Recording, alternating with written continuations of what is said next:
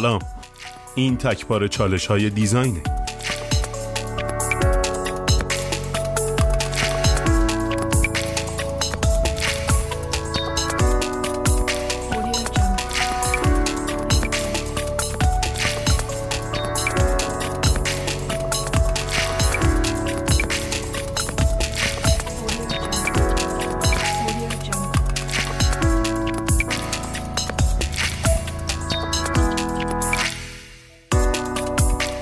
این قسمت از چالش های دیزاین داستان شرکتیه که باعث شده ما هم خوب ببینیم و هم خوب دیده بشیم.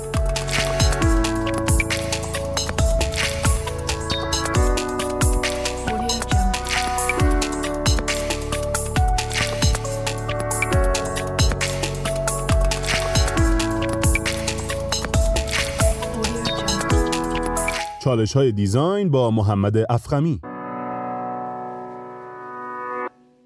تاریخچه عینک داستان طول و درازی داره که تغییرات بزرگی تو زندگی ما آدما ایجاد کرده. این وسیله پرکاربرد که خیلی هامونم داریم ازش استفاده می‌کنیم به ابزاری روزمره برای ما تبدیل شده که حتی نمی‌تونیم تصورش رو بکنیم که یک زمانی عینک وجود نداشته. متاسفانه مخترع اولین عینک ناشناخته است. اما میگن رومی ها اولین کسانی بودن که فهمیدن میشه از شیشه برای بهتر دیدن استفاده کرد. اونا شیشه های بزرگنما رو به شکل دایره های کوچیک می ساختن و از اونا برای بهتر دیدن استفاده می‌کردن.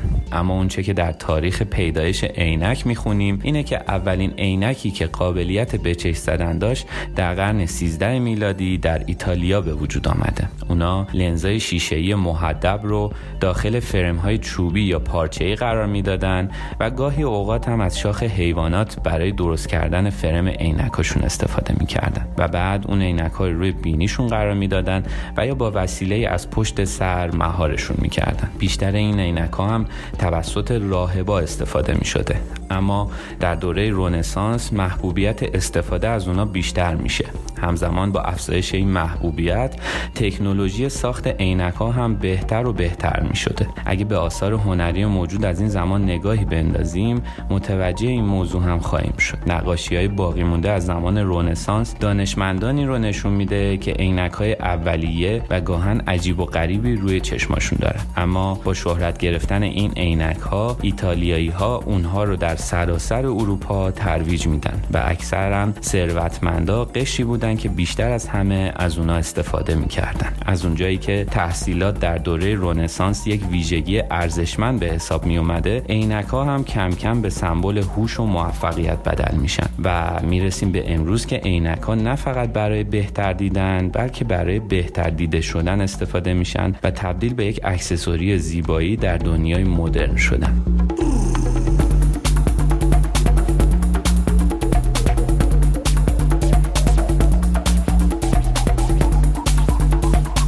تاریخچه اختراع عینک که بگذریم می‌رسیم به موضوع اصلی این قسمت از برنامهمون که راجع به یکی از برندهای معروف و موفق عینکه. اما قبل از اون بهتره این رو بپرسم که واقعیت برندهای عینک چیه و چرا عینک با وجود اینکه ارزون ساخته میشه بسیار گرونه؟ یکم به برندهای معروف عینک فکر کنین. یه عینک آفتابی معمولی 300 تا 400 دلار قیمت داره و عینک های طبی بین 600 تا 800 دلار. واقعا چرا؟ چرا عینک های برند انقدر گرونه؟ این سوال میلیون دلاری بود که چهار دوست به اسمهای جف، اندرو، دیوید و نیل که همگی دانشجوی رشته مدیریت بازرگانی دانشگاه وارتون بودن و همگی هم عینکی بودن از خودشون پرسیدن. و همین سوال آغازگر کمپانی 8 ساله ای شد که در حال حاضر تقریبا یک و 8 بیلیون دلار ارزش گذاری شده. کمپانی به اسم واربی پارکر که تمرکز اصلی اون روی طراحی ساخت و فروش آنلاین عینک های طبی و آفتابیه. در این قسمت به معرفی این برند خواهیم پرداخت و اینکه چطور این چهار دوست این business رو شروع کردن چرا شروع کردن چطور موفق شدن و سختی هاشون چی بود و چه اتفاقهایی براشون افتاد و همینطور چطور جرأت کردن وارد بازاری بشن که رقیب اصلیشون 80 درصد market اصلی دنیا رو صاحب بود.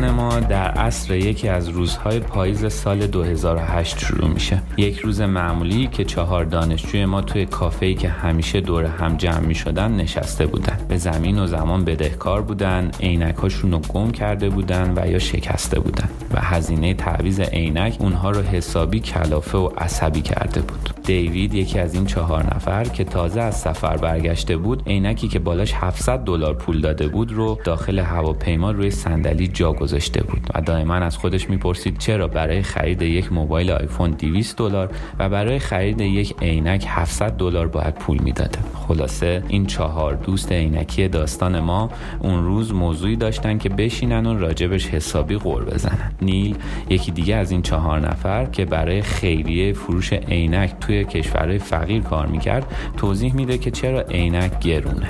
داستان گرونی قیمت عینک هم برمیگرده به انحصاری بودن 80 درصد بازار توسط یک شرکت باید بگم تمامی برندهای عینک های معروفی که ممکنه اسمشون بارها به گوشتون خورده باشه مثل ریبن، پرسول و اوکلی ساخته و تولید یک شرکت هستند. علاوه بر اینها پرادا، تامفورد، گوچی، ورساچی، بربری و تمام برندهای معروف عینک همه و همه اونها هم علاوه بر ریبن، پرسول و اوکلی باز هم تولید یک شرکت هستند. تمامی این برندها صاحبشون یک نفره، یک کمپانی ایتالیایی و علاوه بر اون تمام عینک های طبی که از این برندها ساخته میشن توی شرکتی به اسم لنز کرافت تولید میشن که صاحب لنز کرافت هم شرکت لوکساتیکا همون قول صنعت عینک سازیه که 80 درصد بازار رو گرفته بود. لازمه این رو هم اضافه کنم که صاحب معتبرترین بیمه چشم پزشکی هم صاحبش همین شرکته. و حالا این دانشجوها برای معقول کردن قیمت عینک باید این قول رو زمین می‌زدن.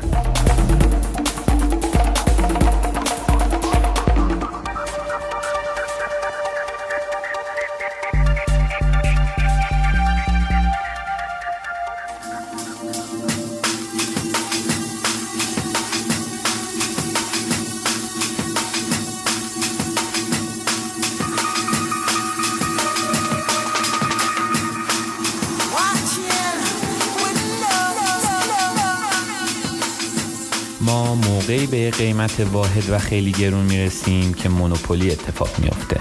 اونایی که بازی Monopoly رو انجام داده باشن خوب می‌فهمن که منظورم چی هست. یعنی یک نفر صاحب کل business ه و تمام business رو کنترل می‌کنه و رقیبی هم وجود نداره. این شرایطی است که قیمت می‌تونه به طرز غیر طبیعی بالا بره و تنها کسی که قیمت رو کنترل می‌کنه توی business همون یک نفر هست. که سالهای سال شرکت لاکسوتیکا بوده و هست. در عین حال هم شما قیمت های خیلی متفاوتی برای این عینک ها می‌بینیم ولی این رو باید بدونین که تولید کننده همه این برند ها یک شرکت و از نظر کیفیت خط تولید و غیره یکی هستند خب برمیگردیم سراغ چهار دوستمون یعنی دیوید، جف، اندرو و نیل که با وجود همچین رقیب ترسناکی با میلیون ها دلار سرمایه توی یک کافه نشستن و تصمیم می‌گیرن تا این صنعت رو دگرگون کنن این چهار دوست ما اخیرا دیده بودند که زاپوس یکی از بزرگترین خورده فروش های کفش و پوشاک با فروش آنلاین کفش هاشون این حوزه رو دگرگون کرده بودند. و خب اونها هم گفتن ما یه عینک می‌سازیم که برند خودمونه. آنلاین هم میفروشیم. 20 دلار هم واسمون تموم میشه. پس میفروشیم 40 دلار. چرا که نه؟ به همین راحتی. خلاصه ایده فقط در همین حد حرفایی بود که همه دور هم میشینیم و ایده میدیم و بعدش هیچ کاری نمی کنیم اونا هم هیچ کدوم حاضر نبودن دانشگاه رو بیخیال بشن و برای یک سال فقط بهش فکر کردن و راجبش حرف زدن. تازه ایدهشون رو با دوستاشون مطرح کردن. انتقادای تند و تیزی هم هر دفعه میشنیدن. دوستاشون اصرار داشتن که هیچکس اینترنتی عینک نمی‌خره و برای خرید عینک باید اول اون رو امتحان کرد. مدام هم جمله معروف اگه فکر خوبی بود حتما تا الان کسی انجام داده بود رو میشنیدن.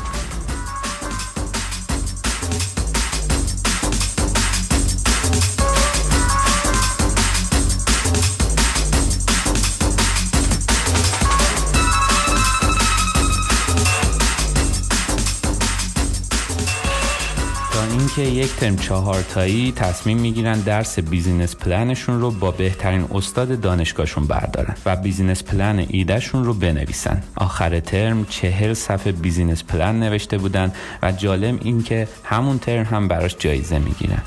اما تا اینجای داستان همچنان قضیه جدی نیست. تا اینکه سال 2009 میشه و تصمیم می‌گیرن دیگه ایدهشون رو جدی کنن. حالا سال 2009 چه زمانیه؟ اوج بحران اقتصادی در آمریکا. چهارتایی میرن سراغ استادشون و ازش می‌خوان که سرمایه گذاری کنه اما اون با منطق خودش حاضر نمیشه این کار رو انجام بده.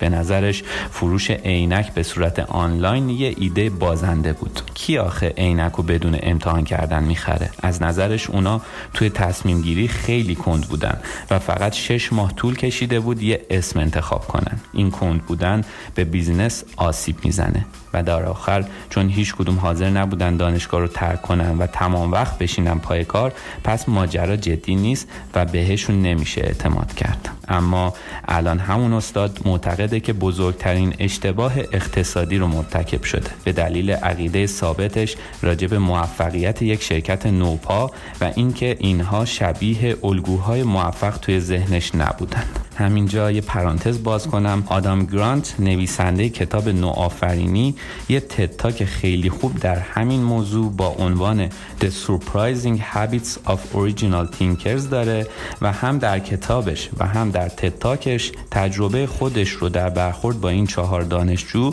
و مدل فکریشون و اینکه چقدر شبیه افراد موفقی که می‌شناسیم نبودن داره که پیشنهاد می‌کنم حتما ببینید یا کتابش رو تهیه کنید و بخونید.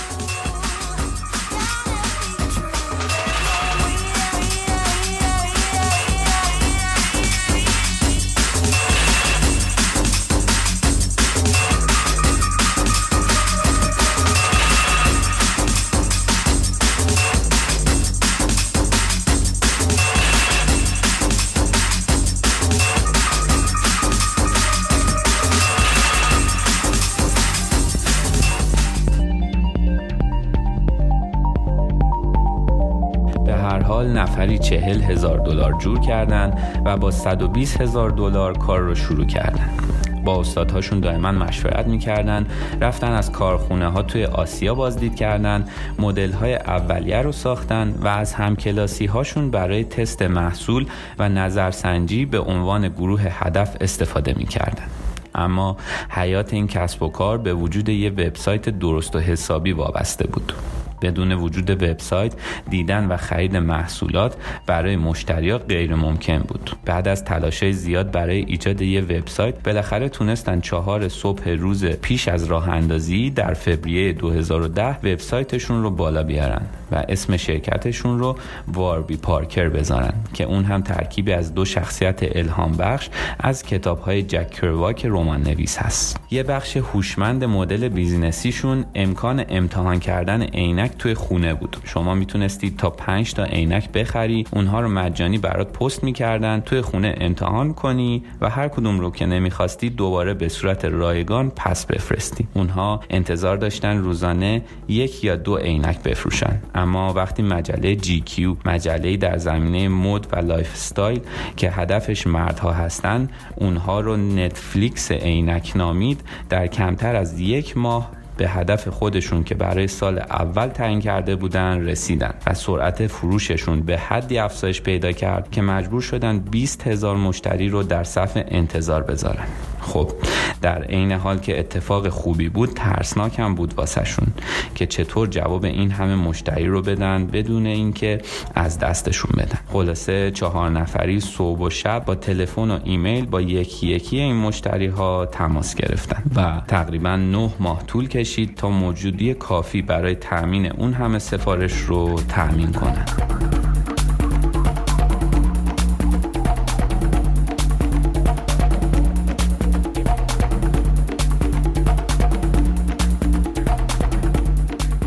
خلاصه خودشون چهار نفر همه وظایف کار رو به عهده گرفته بودن. تمام وقتشون رو برای این کار گذاشته بودن. حتی وقتی که سر کلاس دانشگاه بودن هم داشتن جواب تلفن های خدمات پس از فروش رو می‌دادن و نهایتا تصمیم گرفتن خانومی رو برای 15 ساعت کار در هفته استخدام کنند تا جواب تلفن هاشون رو بده. که الان این خانوم یکی از مدیرهای شرکت هستش. اما ببینیم دلایل اصلی موفقیت شرکت واربی پارکر چیا بودن. اولین دلیل رو قیمت گذاری هوشمندانه می‌دونن. اونا که تصمیم داشتن عینک ها رو دونه 45 دلار بفروشن و با حذف تمام واسطه ها و هزینه ها می‌تونستن عینک رو با سود خوبی به فروش برسونن. ولی استادشون مخالفت کرد و موضوع ارتباط روانی قیمت با کیفیت محصول رو عنوان کرد. عینک 45 دلاری امکان نداره به نظر مشتری کیفیت خوبی داشته باشه و بهشون قیمت 95 دلار رو پیشنهاد داد. چون مرز 100 دلار از نظر روانی کیفیت معقولی رو به ذهن مشتری میاره. و به خاطر این تصمیم خودشون رو مدیون استادشون می‌دونن. دومین دلیل برندینگ و ارتباط عمومی قویشون هست. خیلی ها معتقدن که در سیلیکون ولی قدرت برندینگ و اهمیتش رو اصلا جدی نمی‌گیرن در حالی که نقش بسیار مهمی تو فروش محصول داره و اونها با یک شرکت برندینگ و پی آر خیلی حرفه‌ای از اول کار کردن. کار روابط عمومی و برندینگ به قدری درست انجام شد که بعد از یک ماه مجله وگ راجبشون مطلب چاپ کرد.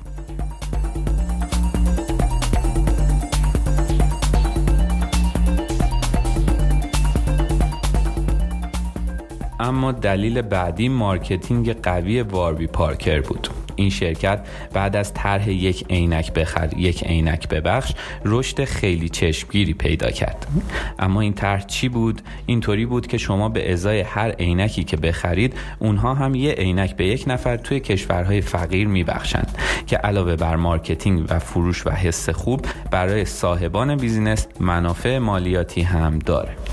خب به همین منوال پنج سال رو سریع جلو می‌زنیم و می‌رسیم به سال 2015 سالی که مجله فست کمپانی فهرستی از نوآورترین شرکت های جهان رو منتشر کرد. و باربی پارکر نه تنها در این فهرست قرار داشت بلکه در صدر اون بود.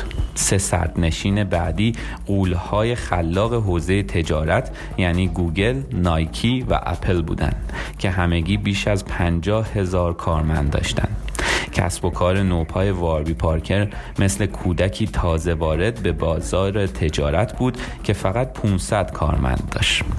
طی پنج سال این چهار دوست یکی از مدرن ترین برندهای دنیا رو ساختن و بیش از یک میلیون عینک به افراد نیازمند اهدا کردند. درآمد سالانه این شرکت به 100 میلیون دلار رسید و بیش از یک میلیارد دلار ارزش گذاری شد.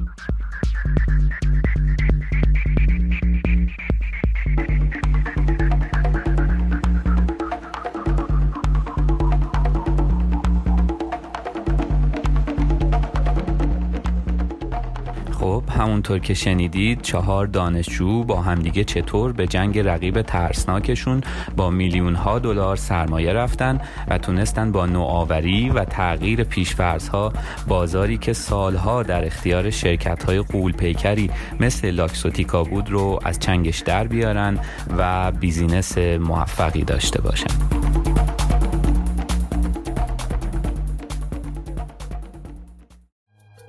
امیدوارم از این قسمت از چالش های design لذت برده باشید. من محمد افخمی هستم و هر دو هفته یک بار از طریق برنامه DesignCast با یک روایت از شاخه های design مهمون خونه هاتون میشم. شاد سلامت و موفق باشید.